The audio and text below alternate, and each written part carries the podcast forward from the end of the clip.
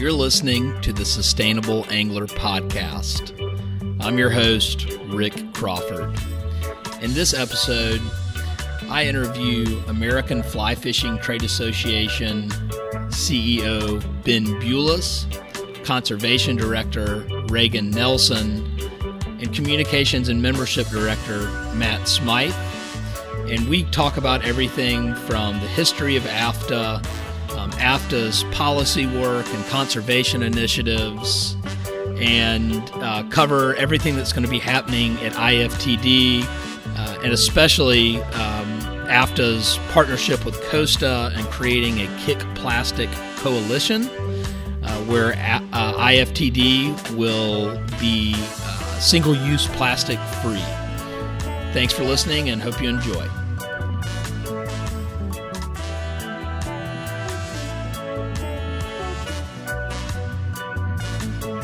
This episode of The Sustainable Angler is brought to you by Emerger Strategies, a sustainable business consultancy that improves the social, environmental, and economic bottom line of your operations and products. Profit sustainably.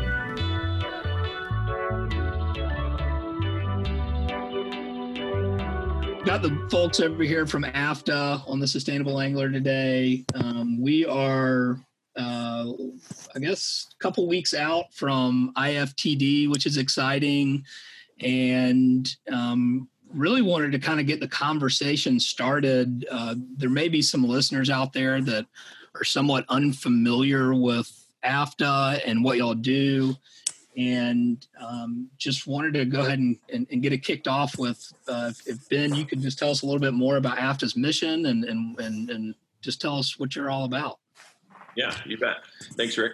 Thanks for having us. Um, so AFTA is uh, is a group of fly shops, manufacturers, guides, outfitters, travel companies, sales representatives, and media in the fly fishing industry. So um, we are we are industry focused and not uh, consumer focused. Even though you know our efforts that we uh, work on within the the industry uh, definitely benefit the end consumer.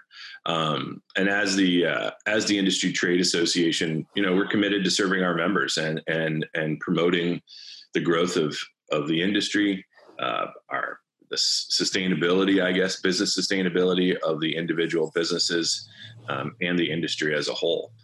Um, I mean, the, the the success of our industry as a whole is is is directly tied to the sustainability of of resources of our sport, and um, we we are the collective voice uh, to help protect the resources um, of our industry and um, and their businesses. So uh, whether if that's you know creating educational events around the country for our retailers and uh, sales reps to attend and our industry as a whole to attend through the dealer summit or, or that's you know talking to members of congress on clean water and tax and trade and tariffs um, it's all encompassing Yep, and and and you and you bring up an interesting point, Ben, because there's, um, you know, at least from from my viewpoint, it's kind of like you need the, the, the industry to to lead right? To take a leadership example or, or, to play a leadership role.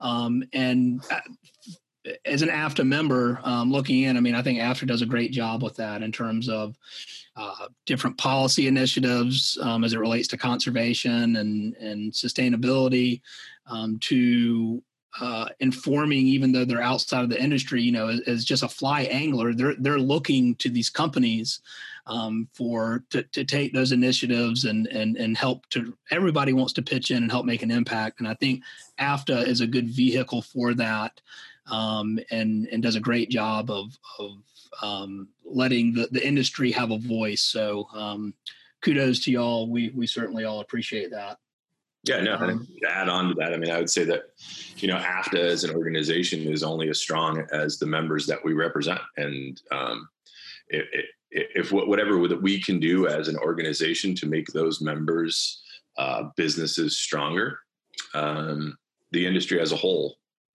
uh, benefits from that. Yeah, yeah. Um, couldn't couldn't agree more there. And and Ben, eh, this is kind of just something I'm I'm somewhat curious about. But how, how did AFFTA get started? I mean, how long has AFFTA been around? I mean, how did all this this come to fruition? I guess.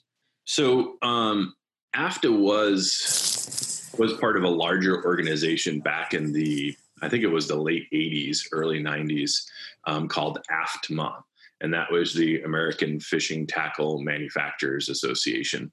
Hmm. Um, and it was a it was a, a, an organization that represented both the interests of uh, sport fishing as a whole in general, not just fly fishing and not just what some people like to say conventional or spin fishing. Uh, so out of AFTMA um, came two organizations, uh, the American Sport Fishing Association and uh, the American Fly Fishing Trade Association. So the original board of AFTMA had um, representatives from both the sport fishing conventional side of it and the uh, fly fishing side. And a lot of the members of the fly fishing sides thought that they needed to have their own voice. And so hence came to AFFTA. Cool. Um, I actually was not aware of that. So interesting. yeah. Um, a lot of people aren't. So, yeah. So. Yeah. Um, all right. So so AFFTA now represents the fly fishing industry, and we have a voice. And and I know one of um, the important things that AFFTA does to to unite the the industry's voice is focusing on um, a lot of important conservation initiatives um, as it relates to uh, policy and fisheries. So, you know, we know that things like climate change, plastic pollution, um, overfishing from population, we know that these are uh, environmental threats to our fisheries.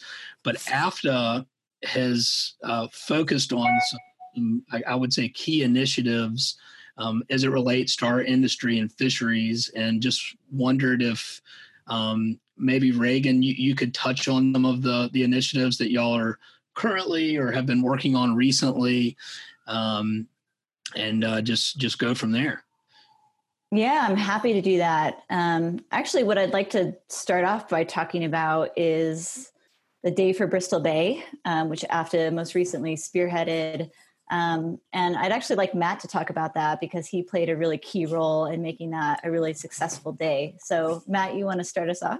Sure. So this past August 24th, um, we, as an industry, uh, we hosted what was called a Day for Bristol Bay. And it was the culmination of uh, a couple of months of uh, pretty intense legwork trying to uh, get the word out about the need for our industry to pull together with one voice in a um, a very very deliberate in a very sort of i guess concrete way.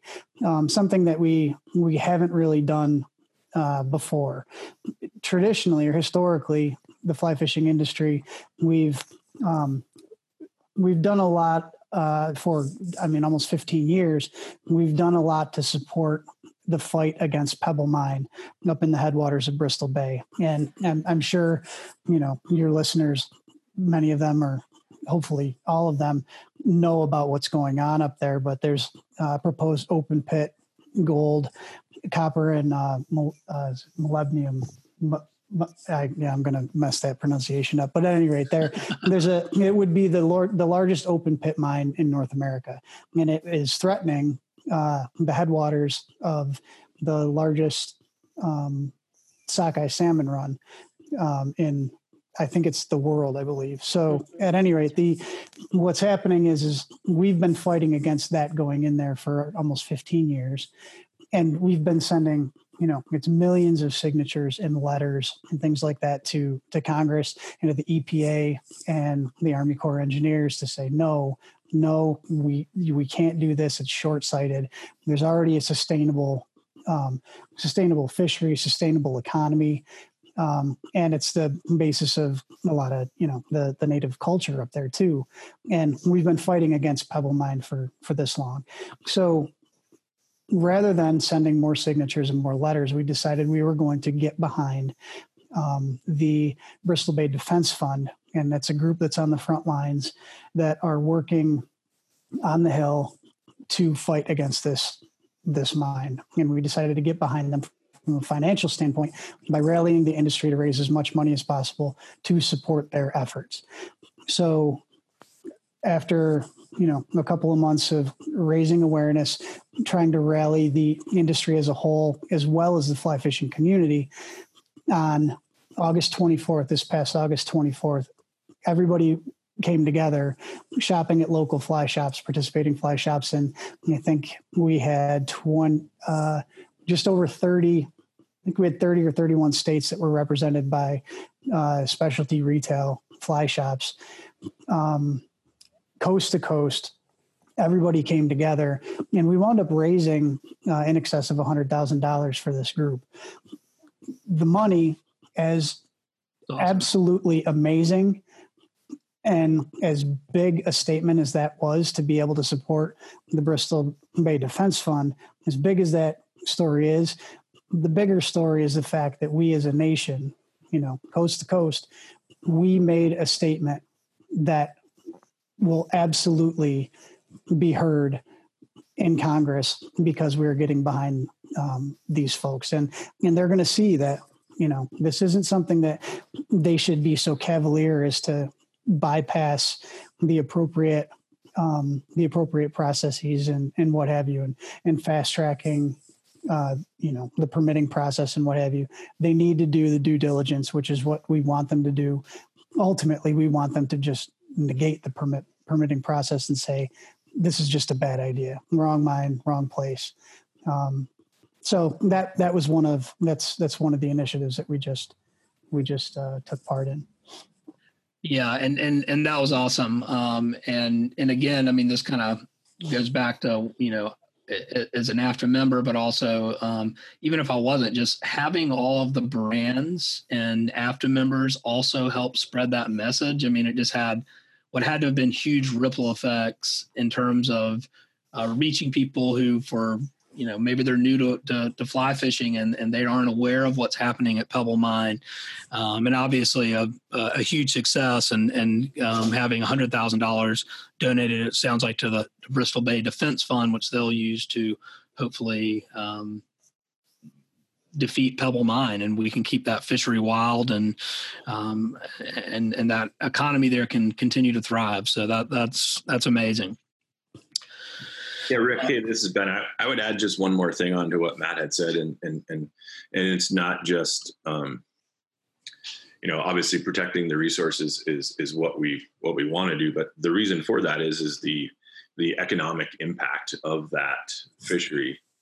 Uh, there are, you know, seven about seventeen thousand jobs in the uh, the sport fishing world in that uh, Bristol Bay region, and it's uh, about a, a 1.5 billion dollar economic impact, and that's every year, and that's sustainable, and that's and that's just because of the abundance of of the run of salmon that come back. And and a lot of people don't realize it's if you haven't been there it's not just about the salmon. It's about the entire wildlife ecosystem there from you know bird watchers to hunters to I mean, and, and it's the fishermen and it's not just it's not just uh, salmon it's it's you know everything that survives in in those watersheds in those areas so it's a it's a fantastic trout and uh, it's one thing that i think um, always has to be mentioned. It's not just about the salmon.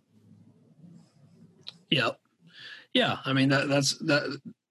That's absolutely right. And um, I mean, 1.5 billion dollar impact there is you know that that would cripple that that community and, and and that economy, which would be a real shame for something that is um, sustainable for them um, in terms of uh, having you know annual runs and um, so yeah, that's uh that's a that's a really good point and always good point to make in terms of with any of the stuff. It's not just about for selfish reasons that I want to go out and catch salmon or, or, or, or, trout indefinitely. It's also about the economic impact and also the ecosystem impact that um, removing um, a, a, species. Yeah, and, it, and, it, and, it, affects the you know the global uh, seafood supply chain as well. I mean, I'm in I'm in DC this weekend. I uh, was at Whole Foods yesterday, and right in the fish and the fish part part of the show or the show the the store, excuse me, uh, there was wild caught Bristol Bay Alaskan salmon, and they're they are they are highlighting the fact that it is wild caught and where it comes from. So it's uh, I, I was in Jackson Hole last weekend too, and there was a there was a uh, and the whole grocer in Jackson Hole, which I'm, I'm sure yeah. you're well aware of, Rick. I mean, they had the they had the same sign in there, you know, wild caught Alaskan Bristol Bay salmon. We have the same thing with uh, Wegmans here. They they market the same. They get they get their salmon from there too.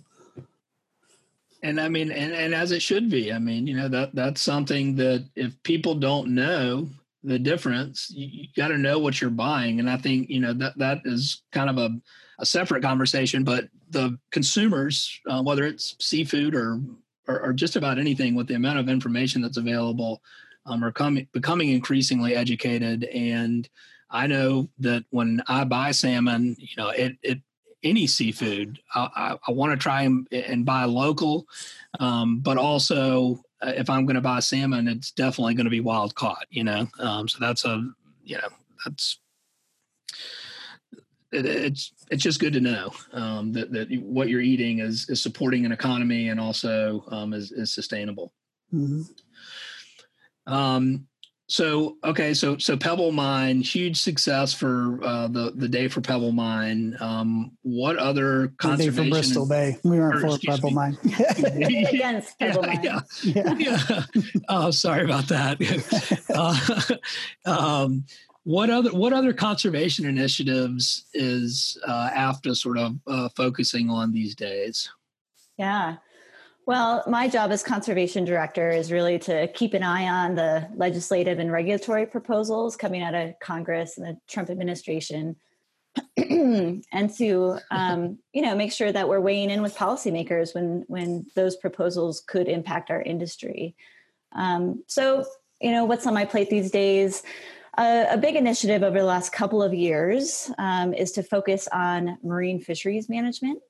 So Congress actually is is currently looking to reauthorize the Magnuson Stevens Act, and this is um, this is essentially the primary law that governs how our marine federal fisheries are managed in the United States um, and in all of our territories as well, uh, out in the Pacific and in the Caribbean. Um, so if you think about it, we have nearly 500 different fisheries that are controlled by this one law. Everything from salmon on the west coast uh, bluefish, tuna species, mackerel species, sailfish, and others on the East Coast and in the Gulf of Mexico. So it's it's really a far-reaching law, um, and it's been a very successful law over the last twenty or thirty years. It's it's done a great job of really rebuilding a lot of fisheries that had been decimated by overfishing in the 80s and 90s. Um, within the within the fly fishing industry saltwater fly fishing is actually the fastest growing segment of our industry which is really exciting. It's attracting a lot of new interest in the sport which is great. So we are really keen to make sure that when congress updates this law um, which they're currently in the process of doing that they do it in a way that's going to benefit our industry. Um, you know from our perspective from AFFTA's perspective we really believe that managing our fisheries to be abundant um, so we have you know not just sustainable but thriving marine fisheries is yep. only going to just increase the opportunity for our guides and our consumers to be more successful on the water and you know the more success and opportunity we have on the water uh, the more likely we are to continue to grow the sport and that's going to benefit our industry um, you know, we have to be really careful because there are voices out there that are looking simply to maximize harvest or essentially removal of fish from from fisheries populations. Um, and if that happens, we're going to see reduced fishing opportunities on the water, which is exactly what we don't want to see for our industry. So there's a really important advocacy role for AFFTA in this conversation, and so we've been very much in, engaged in that conversation um, and working with the policymakers who are leading that effort.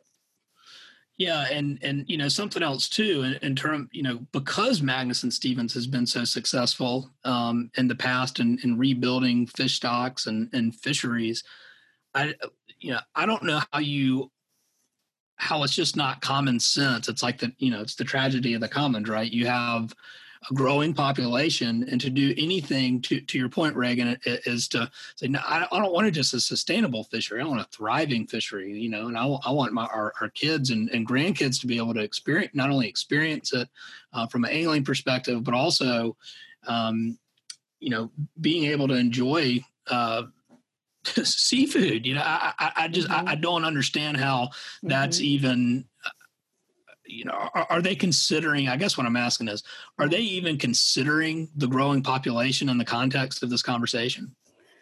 You know in any natural resource management context there is always a tension between short-term gain and long-term sustainability. I mean that's just always been the case.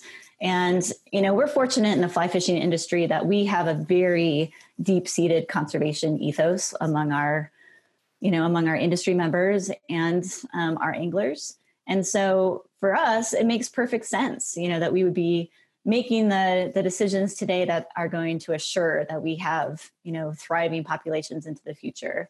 But you know that's not always the case. There are people out there that are looking you know to to maximize how many fish can we take out of the out of the ocean now because you know that's going to help me sell more stuff today and tomorrow be damned. So yep. that's always just a it's a it's a real tension that exists and that's why it's incredibly important for conservation advocates to make their voice heard in the conversation. Otherwise we're just going to get rolled. Yep. Interesting. Um, so so in terms of uh, msa reauthorization what does a timeline on that look like? Yeah. Well, um, the House committee that has jurisdiction over this bill is in the process of hosting listening sessions around the country. They're very interested in hearing from um, all stakeholders about what the priorities are for a reauthorized law.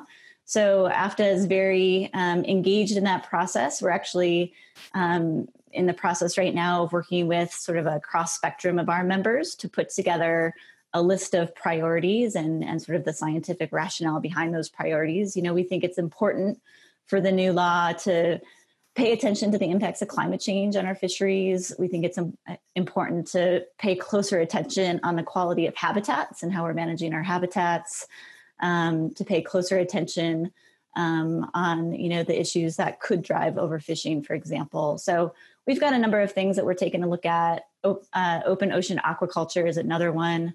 Um, so we're taking a look at all of those issues and we're putting together some policy recommendations that we're going to be sharing with with the committee.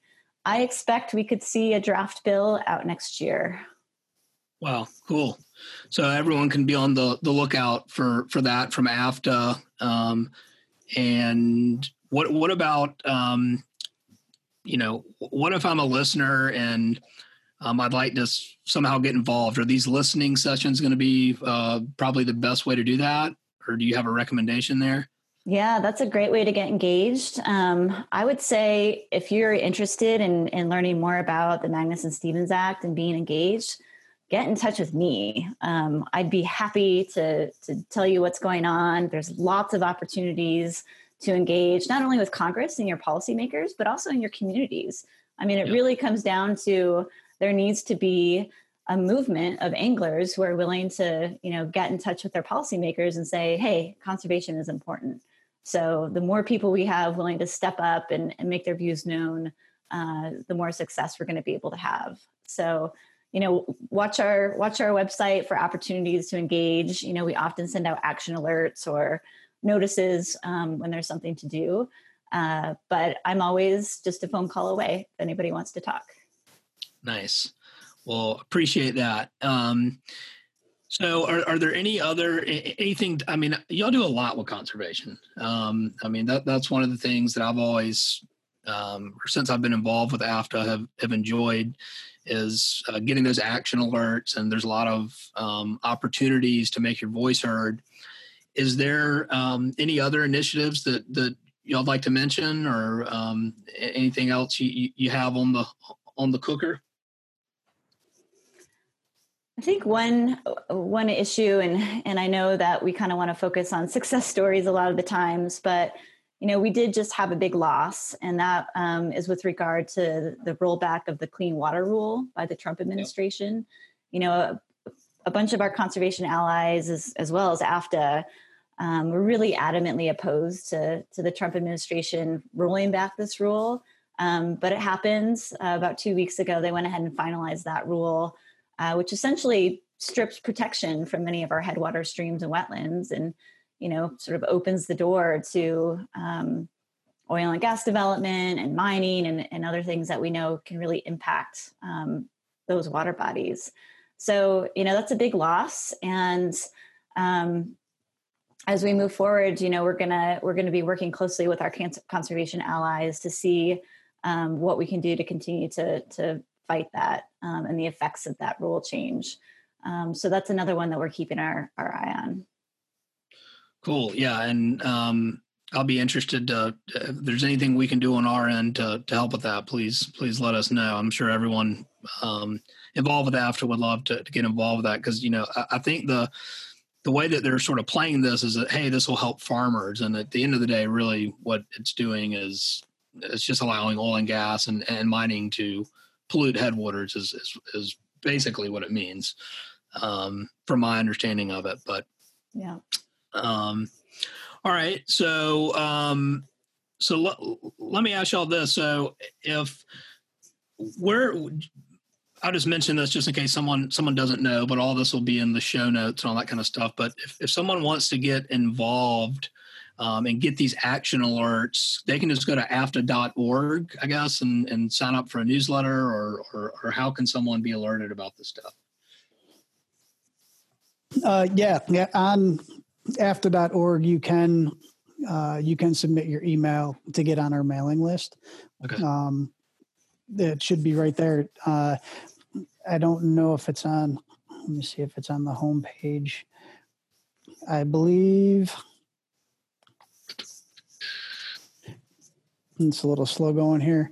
Uh, yeah, on the homepage, it's AFFTA on the fly. If you scroll down, you can uh, give your uh, submit your email, and you'll be added to our mailing list.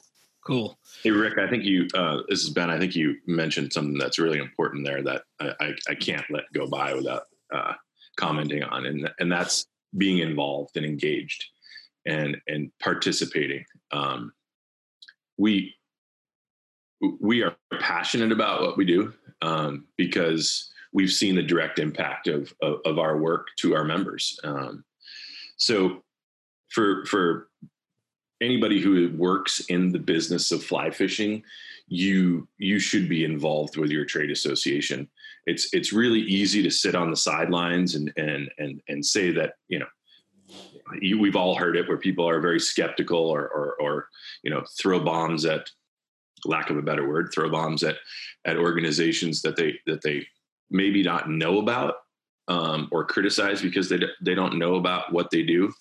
But I can tell you right now that um, you know our board of directors are are a completely volunteer board. It's 15 people, and it's a it's an active working board, and it's they represent every aspect of of the industry, and so you always.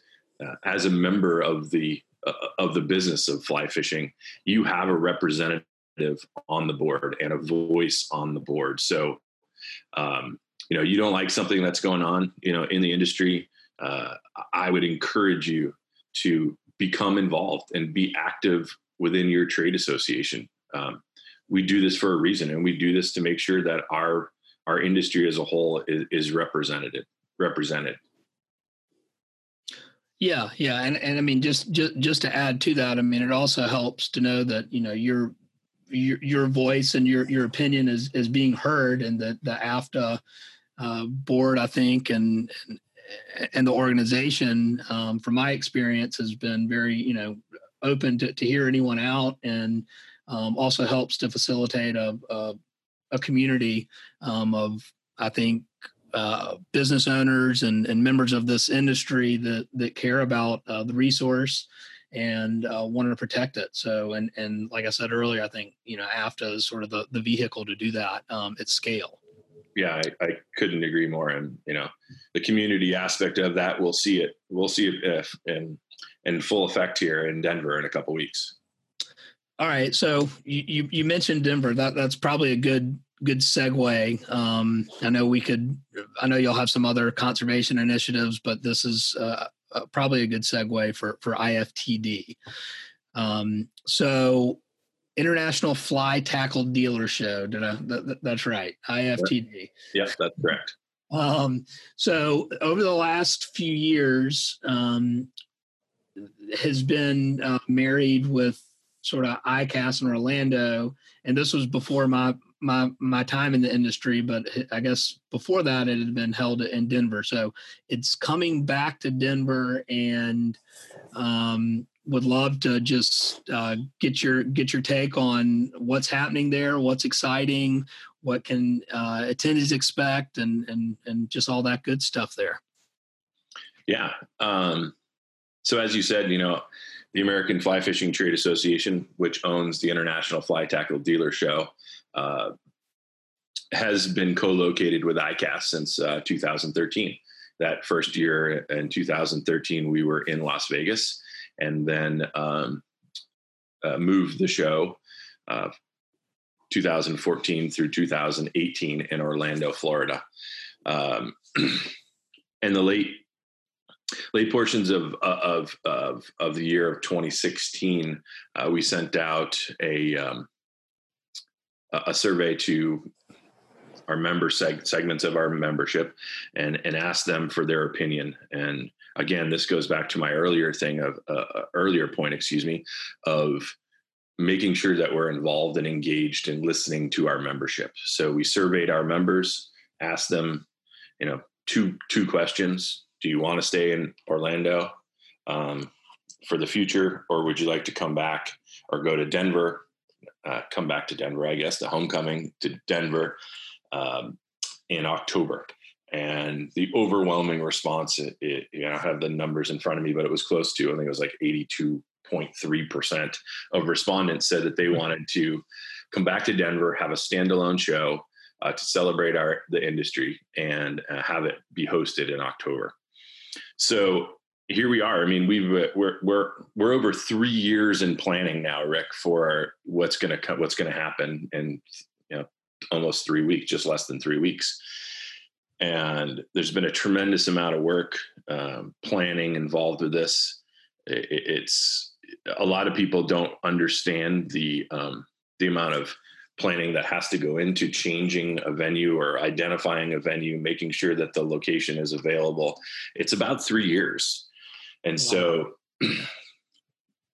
in a couple weeks we'll see the fruits of our labor and and and one thing i um, have to mention again is, is that you know our, i said earlier is our our board is a working board we have a show committee and um, dealer summit committee that meets at least once a month and it is chaired by not a, a board member but a member of the association his name is steve benzak uh, a lot of people know who he is, but he has been dedicated uh, volunteer to running this show committee and uh, the amount of work and hours that he has put in as a volunteer. Uh, it has to be mentioned that it, it, it's just it, we wouldn't be where we are now without Steve running this this uh, show committee. And so, you know, IFTD is going to be a celebration, celebration of our industry. It's it's uh, I, I sometimes call it um, a family reunion, and sometimes you know family reunions are dysfunctional. and um, the the interesting thing about our industry is that it is small, and it is it, it is that community that sales reps have worked for other companies have have worked with other sales reps have worked you know i want i don't want to say against but other part other companies um, in in you know selling product for the manufacturers across the country. And you, know, you see a lot of you see a lot of crossover within um, within the brands. You know people work for some one company for a while and then they move over to another company. But it is it is a, it's a celebration of of our industry. And uh, it, it, culminates in our new product showcase awards announcement, which happens at the party at the pond on Thursday night. And oh, um, to be able to stand on that stage and to present those awards to people that have you know put the blood sweat and tears of years of product development and um, you know tweaks to their products and, and they get chosen um, by their peers to win an award it's uh, it's very powerful and and you can see it. You can see it front and center when you're there. You can see it on the face of the people when they when they win an award and they come up and receive their awards and uh, it's it's probably one of the most gratifying 45 minutes of of uh, definitely of the show but it, probably the year um, that i experience when i see um, it's and a lot of times it's the designers of these companies or the designers of this product that come up and accept this award. And then, you know, I, I see it across across the country when I go and travel to these manufacturers. And if you walk in and you see a manufacturer that has won a new product showcase award, that award is prominently placed at that business. And it's it just goes to show um, the relevance of of what we do at AFFTA and IFTD uh, when you when you see that. And you know, it's and, and IFTD is it's not just about the show, and it's not just about awards, and it's not just about recognition. It's about um, you know education, educational events for not just retailers, but for sales reps and manufacturers as well. We have a, a great lineup this year of educational events at the show, and um, it's we're going to be uh, even more inclusive than we have in the past. Um, we have an open air seminar area, which is down by the registration desk. And so everybody that comes in and walks in and registers or has registered and picks up their badges, they're going to see that uh, educational area front and center. And there'll be, there's events going on pretty much every hour on the hour um, through the show and uh, you know we've worked really hard to make sure that we have you know prominent or, or relevant i should say seminar discussions. I know that you know rick you're you're going to be doing one. Um, and so like i said again it's it's it's the celebration of the industry but it's it's more it goes down to it, it digs down more than that. It is it, it is about the the bedrock of, of, of our industry and how we come together and and how we um, as an industry as a whole make sure that we're bettering ourselves for the future yeah and and and i'll just go ahead and take this as an opportunity to shamelessly self plug um. oh that's not shameless I, I i open the door for you um, if you're in attendance, there are a ton of good educational seminars, but um, my recommendation would be to attend the Sustainable Business Seminar on Wednesday, the 16th from 4 to 5. I've got um, some great panelists. Um, I've got Corinne Doctor from Rep Your Water, uh, Dr. Andy Danylchuk from uh, UMass Amherst, Steve Hemchek from Orvis, and uh, Oliver White from Abaco and Bair's Lodge. So if you can attend, uh, please do, in addition to um, all the other uh, great educational seminars. Um, but speaking of sort of the sustainability uh, side of this, which got me uh, really excited and was really um, was just really stoked to see the the industry um, decide to kick plastic at this show. Um, and that's definitely, and, and, it sounds like there's a Kick Plastic coalition with uh, multiple brands in the industry, and would just love to hear um, more about uh, that initiative and and what attendees can expect, and um, yeah, just just take it away there. Yeah, so um, I think the, the the prominent features that attendees would recognize and at the show um, are going to be when you come up and grab your badge. Uh, we partnered with Costa, um, and uh, we have every attendee. Well, the, I should say, let me rephrase that. The first 2,000 attendees who come to the show um, will uh, get a aluminum water bottle so that there's they don't have to walk around, um, you know, purchasing water bottles, single use plastic water bottles. Uh, and you know this has been an initiative that we have been a part of for quite some time with Costa. I mean, you know, panels at past shows um, where I sat on and discussed the importance of uh, single-use plastic or, or elimination of single-use plastic at our events and to benefit our our resources. But the the other things that people don't probably won't notice um, are the fact that you know all of our signs, everything that we produce at this show. Um, in the past, it had been on either PVC or some type of vinyl or plastic, and and that's not going to be the case this year. Uh, we working with our partner, who's the exhibit service company Freeman, who you know again probably a lot of people don't know about, but they're the behind the scenes partner and that we hire to help us put this show on and Freeman is is 100% committed to uh, being an environmental steward here. Uh, they have there was no difference in costs for us to do this. Um, wow. So all of our signs are going to be on EcoBoard. So whether if it's uh, it's already been recycled or or will be recycled after the show.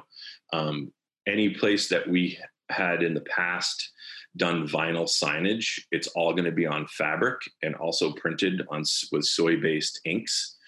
Um, and then those fabrics are reusable. So uh, we have crates that we, you know, uh, we as as as AFFTA and IFTD utilize some of our services or, or our needs every year. They stay at the location. So you know, we have crates that'll stay in Denver for the after this show and it'll be there next year and we'll be able to reuse a lot of the uh, products uh, and signage that we use this year uh, one thing that we definitely made uh, strides at producing was you know, sometimes you see it shows it'll have dates on it um, like IFTD 2019. Well, we didn't we didn't brand anything IFTD 2019 so that we can reuse it. Um, we've we've worked with uh, the Denver Convention Center is a gold certified LEED uh, or gold LEED certified, and that is not just you know from the facility, but it also trickles down throughout the the vendors within the facility. So.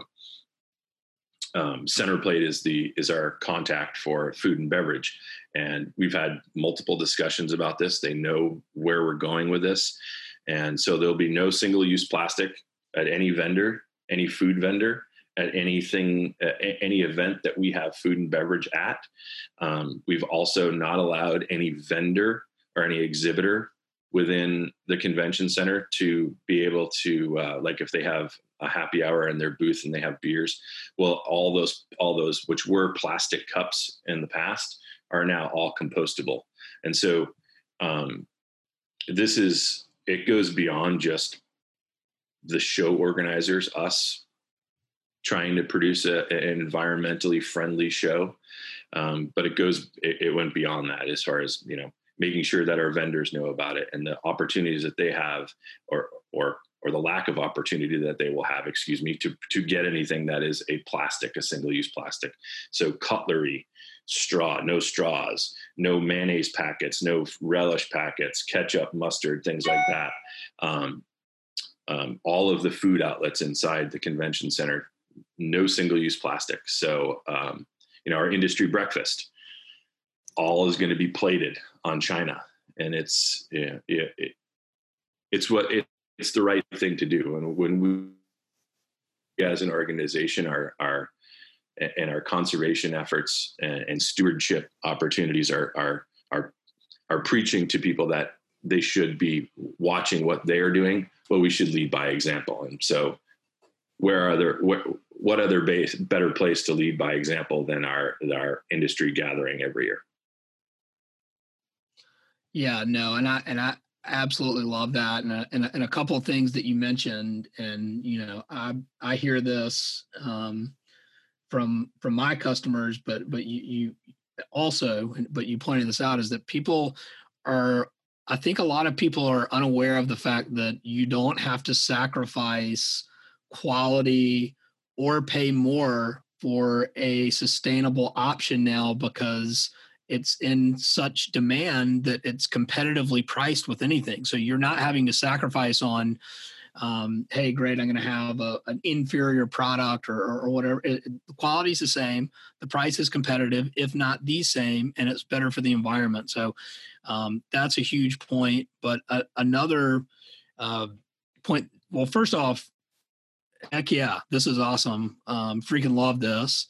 Um, and you know, I, I think there might be some some folks listening to understand where it's not just saying, "Hey, we're we're we're getting rid of single use plastics and and we're we're reusing um, uh, materials." There's a reason for that, and the reason for that is that the and, and I don't have all the the stats directly in, in front of me, but you know, basically, the long and the short of it is, we are producing an insane amount of single use plastic and we're at a point now in the life of the planet with our population and the amount of plastic that we're producing that it is starting to enter our food chain through what we eat including mm-hmm. our fish which is pretty scary yeah that's right rick if, if you don't mind i'll, I'll jump in here um, because it really is a, a scary story um, there's a study out now that says that if we continue producing plastics and essentially not disposing of them properly, uh, by 2050, we're going to have more pounds of plastic in the ocean than we're going to have pounds of fish.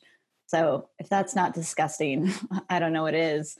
Um, you know, you mentioned that those plastics are now entering into the food chain, and that's absolutely right. I mean, we've seen pictures of seabirds and whales that die because of the large amounts of plastics that are in their belly that cause them to starve to death. Um, but more and more scientists are, are now finding out that fish are ingesting microplastics. And the problem here is that these microplastics can act as sort of the medium to transfer toxins like heavy metals and other disgusting things into the fish's flesh. And then that's, of course, what we eat, or that's what bigger game fish eat that we subsequently eat. Um, so the plastic pollution in the ocean um, has, you know, can not only poison the ocean, it can poison us if we're not careful. Um, and, you know, I, I think a lot of people tend to think about plastics as being an issue in the oceans, but it's not limited to just the oceans. They're an issue in freshwater as well. Um, there's actually a really compelling study that was done here in Montana um, I'm sure many of your listeners are aware of the Gallatin River. It's one of our famous blue, blue ribbon streams here in Montana. It's got a great trout fishery. Um, and its headwaters are formed um, up you know within and outside of yellowstone national park. And so we're talking about you know some of the most protected areas um, on earth really. And over the last two years there's been scientists out um, taking water samples throughout the gallatin watershed. And they've found in 57% of those samples, uh, there were microplastics present. So wow. this is not just an issue in the oceans; it's an issue in our in our freshwater sources as well. So it's a huge problem. It's not one that that matters only in coastal states. It matter matters just as much for us to be mindful of our plastic in Denver as it does in the Keys. So I'm really, really proud of AFFTA for making the statement. I'm not aware of any other show that's gone to the links that we have um, to make this statement. So it's it's uh, compelling, and hopefully it will, um, you know, be the be the first of of many such uh, efforts to follow course. Yeah, and and and to your point, in, in addition to that, a lot of people um, who maybe maybe they've attended some trade shows or you know it doesn't matter what industry you're in but a point that, that i'd like to make and and i don't have statistics on this but i, I have I've read about it and trade shows produce a tremendous amount of waste because it's everything from you know booths to signs to carpet to i mean just you wouldn't believe the amount of waste that a trade show can generate. In addition to you know just consider uh, you know let's say that there's 3000 people that attend iftd this year and if there were plastic water bottles available how many water bottles would there be i mean j- just you know it, they may be recycled but the the truth is a lot of that ends up in the landfill and so you know, a, another point to make is that not only is this the right thing to do, and and certainly makes me proud as an AFFTA member that, that y'all are doing this. um, but it's also keeping a lot of waste out of the landfill. And um, and, and so my my hats off to you. I'm i'm excited to check it all out and um, you know hopefully get in there early and get a get an extra water bottle while i'm at it. So Hmm. um, Well, speaking of which, I think it's important to recognize again, you know, our partnership with Costa, um, as well as this this coalition that we've we've formed. I mean, it, it's it's Costa, it's Yeti, Simms, Yellow Dog, Captains for Clean Water, Rep Your Water, G Loomis, and Sweetwater Brewing. There's there's a lot of people that are getting in on this, and part of part of the coalition, what we're doing is not only are we supplying people with a water bottle that they're going to be able to use throughout the day or throughout all three days. We're also supplying refilling stations that um, our the, our coalition partners are going to be able to brand, and they're um, sort of the the uh, silos, the water silos that um, people are going to they'll have in their booths, and so as as attendees are moving around and what have you, they're going to be able to refill all over the floor, which is a a, a really cool thing. And that's to your point, it keeps those individual water bottles out of their hands. It keeps them out of the garbage. It keeps them out of the landfill. Um, and it allows people the opportunity to really have control, uh, more control over that. Um, likewise, we've got at the, um, you know, Ben had mentioned a number of different uh, spots where we're, we're really, we're cutting out the, the single use plastic or plastics as, you know, uh, as a whole. We're also like at the party on party on the pond, Sweetwater. Uh, in addition to the Thomas and Thomas, they're sponsoring that and they're supplying all of the uh, they're supplying guide beer, and it's all in cans, and all the cans are going to be recycled. So no cups and kegs. It's going to be just straight out cans, and then we're collecting everything. So the recycling will be 100% on that. So we're really looking to you know to make this as much like the party on the pond like a 100 100% recyclable event. But then also just keeping things out of landfill even the idea of uh, no there's not going to be any um, carpeting in the aisles. So we're decreasing the use of forklifts and thus the emissions that they put out with rolling out and carrying all these carpets. And we're also keeping thousands of yards of material out of the landfill that winds up getting used and then either not reused or it gets worn out and it gets pitched. So um, there's a lot of a lot of ways that we're really we're pushing um, the the the just to be much more sustainable, be much more mindful in our energy usage and um, and what it is that we're putting into the landfill. And it's I, I really want to applaud our partners on this because it's it's it's their efforts as well to help uh, bring this to life. We could we can we can shout it and we can do certain things, but it really takes you know it takes a community to come together to get it done. Yeah. So.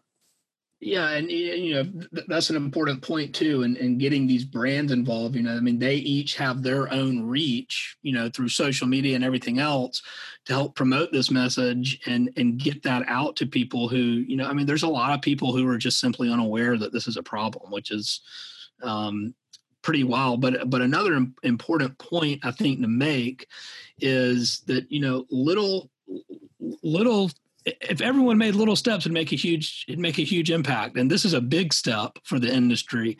So um yeah i just my hats off to y'all. When i when i when i saw that announcement man i got i got fired up about it um and uh, i was just so glad to to see that.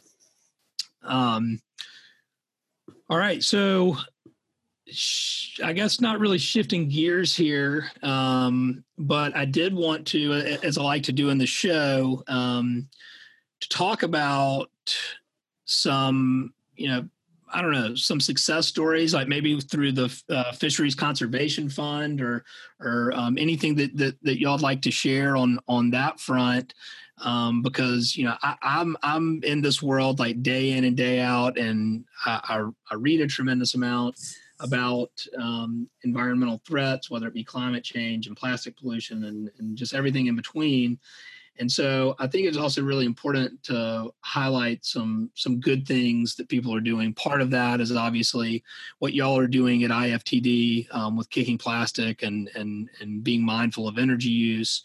Um, but is there any other success stories that y'all can think of that, that you care to share? Um, and also Dave, Dave for Bristol Bay. Um, but but anything else that y'all like to to add?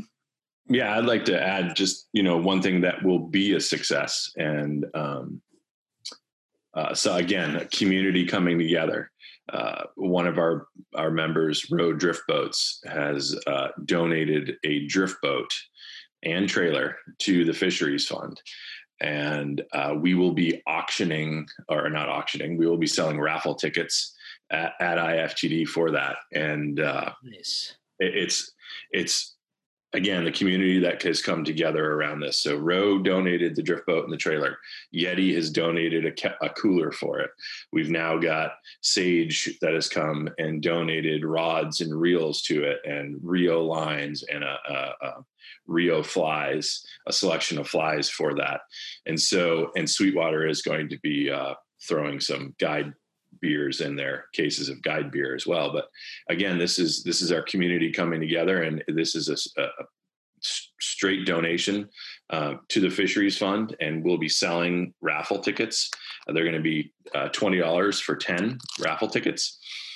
And uh, on Thursday, we will be pulling the, the lucky winner out of uh, the raffle ticket out of the uh, hopefully a very big jug that or a big vessel that has is full of, of raffle tickets and and all of the proceeds of that go to the fisheries fund. So you know we're, we're hoping to raise quite a bit of money so then that we can then turn around and and give that money away to organizations that have come to us for help on you know fisheries conservation or education uh, across the country Wow, that's awesome. Um, yeah, I'll, let me know when those raffle tickets are for sale. So, yeah, they'll be for sale. You'll see a bunch of people around the show floor walking with them. Um, we'll take credit cards, uh, preferably credit cards. Uh, everyone's got credit cards, and not a lot of people carry cash anymore. So, we'll, we'll be ready to sell you some raffle tickets. Nice, nice. One thing um, I'd like to to talk about is. Um, over the last year, AFFTA partnered with the Ocean Media Institute, which is a filmmaking, educational filmmaking uh, nonprofit that focuses on on the ocean and ocean conservation. That's actually based here in Bozeman, of all places. Um, and we uh, we did a film. We did a seven minute film called Tomorrow's Fish, and we um, essentially brought two two AFFTA guides, John McMurray and Abby Schuster, together off the coast of New York and sent them out on a on a couple day saltwater fly fishing adventure. Um, and just interviewed them about the importance of conservation and and uh, you know the the importance of getting engaged as an angler to protect the the resources that we love. Um, and we have a beautiful film. Um, it's, it's, short, it's only seven minutes. Um, but we are going to be premiering that film in uh, in New York City. Um, Orvis on Fifth Avenue is hosting the showing on October 23rd. And we're going to have John and Abby there, and Matt's going to be there. Um, and we're going to show the film and, and talk about the importance of getting engaged in, in conservation issues. And then once the film is premiered, we're going to package it with two other short films. Um, one that was co produced with our partners at uh, Bonefish Tarpon and Trust um, and focuses on uh, habitat quality issues in Florida. And then a second one, which focuses on the Pebble Mine issue um, up in Bristol Bay. And we're going to have uh, sort of a trio of films that we're going to make available to fly shops around the country along with educational materials. So we're hoping um, that fly shops will be interested in, in hosting this package of films to put an event on in their store that brings people into their store and um, you know has them look around and maybe buy a couple things but also gets them fired up about conservation. So we'll be rolling that out um, over the next few weeks. And we'll also be showing our film tomorrow's fish at iftd so people can have an early preview of it um, at the show. Oh no, I, I, I love that. That's that's such a, a great concept and and and great reason to to get into your local fly shop and um, support local business owners, um, and also promote conservation. So that sounds like that will be a home run, and definitely looking forward to to seeing the film. Thanks for listening to the Sustainable Angler podcast. Special thanks to Ben, Matt, and Regan from the American Fly Fishing Trade Association. For more info on AFFTA, visit www.affta.org. And for more episodes of The Sustainable Angler, uh, we can be found anywhere uh, you listen to your podcast iTunes, Spotify, SoundCloud, Stitcher, Google Play Music. So uh, don't forget to like and follow. Um, that helps us out a lot. Thanks and have a great day.